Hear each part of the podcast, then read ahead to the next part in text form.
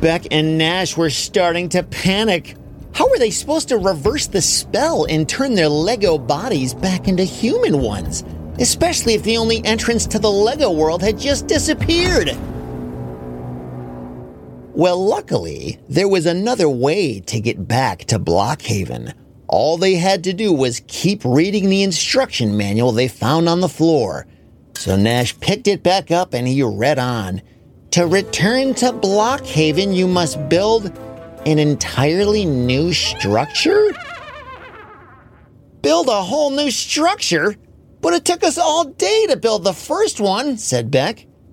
Nash continued reading. Once back in Blockhaven, go to the tallest building in town, take the elevator to the top floor, and ask the receptionist for Lord Bricksaw? The kids couldn't believe they had to build a whole other Lego fort. But what else were they going to do? They had to do something and they had to do it quick. So they started building like crazy. They spent all morning grabbing bricks and building a doorway as fast as they could. And they worked surprisingly quickly. Before long, they had built something pretty similar to what they had made the day before. When it was finished, they ran through the doorway, and sure enough, they were right back on the side of the mountain overlooking the city of Blockhaven. So they ran down the mountain and they ran back into the city and they found the tallest building. And just like the instruction manual said, they ran inside and took the elevator all the way to the top. And when the door opened up on the top floor, they stepped out of the elevator into a huge room. There was a long red carpet leading up to a set of stairs to a throne at the top. And on the throne was someone who looked kind of like a king. Who dares to step foot into the palace of Lord Bricksaw? Beck said, Uh, hello, Your Highness. I'm Beck, and this is my brother Nash, and we accidentally wandered into your city from the human world yesterday and turned ourselves into Lego people. And we found this instruction manual that told us to come and get you in order to turn back to normal? And he pulled the manual out of his pocket to show Lord Bricksaw. Ah, I see. And where did you find this booklet, may I ask? said Lord Bricksaw. It was right on the floor of our bedroom when we got back from saving the city from pirates yesterday, said Nash. What? You mean that was you two boys who helped the superheroes yesterday? said Lord Bricksaw. Yeah, why? said Beck. Ah, you children are the reason our city was saved yesterday. We would have surely been destroyed without your help. And this little instruction book you found, this is a very special booklet. It only reveals itself to those who have done truly heroic acts and only those heroes can use the privileges that this book provides. Wow. Really? said Beck. And then Nash turned to the last page of the booklet where it said, Now that you've found Lord Bricksaw, it's time to make a decision.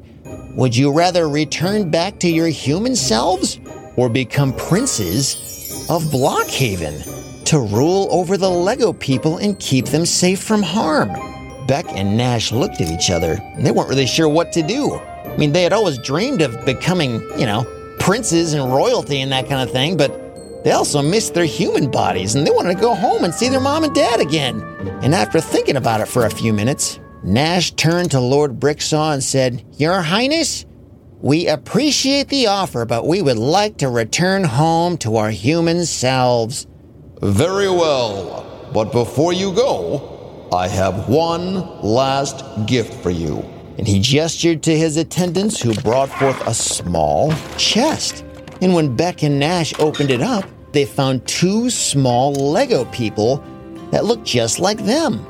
These are your Lego copies, explained Lord Bricksaw. They will serve as a reminder of your time in Blockhaven and the heroic deeds you have accomplished. And who knows, perhaps one day you'll return to rule over our city and be princes of the Lego world.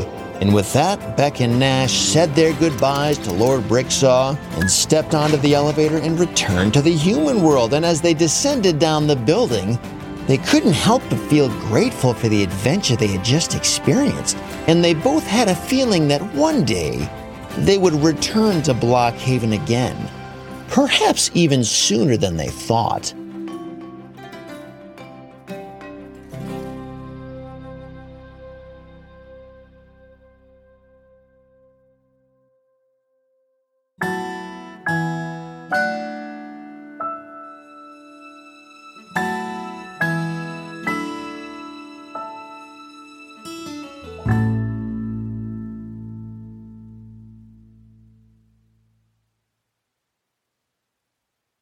Do you ever find yourself wondering when the next episode is going to come out for the Storyland podcast? I know they don't come out as much as we all want them to, but if you want to be the first to know about when the next story is going to drop, all you got to do is follow us on Instagram or Facebook, or just go to storyland.show and you'll find links to all the different places online where you can listen and watch and even leave a comment and make suggestions about other story ideas that you might have. Just go to storyland.show, or again, you can follow us on Facebook or Instagram. Just search for Storyland, all one word, podcast. Storyland Podcast, and you should be able to find us there. Thanks again for listening, and I'll talk to you next time.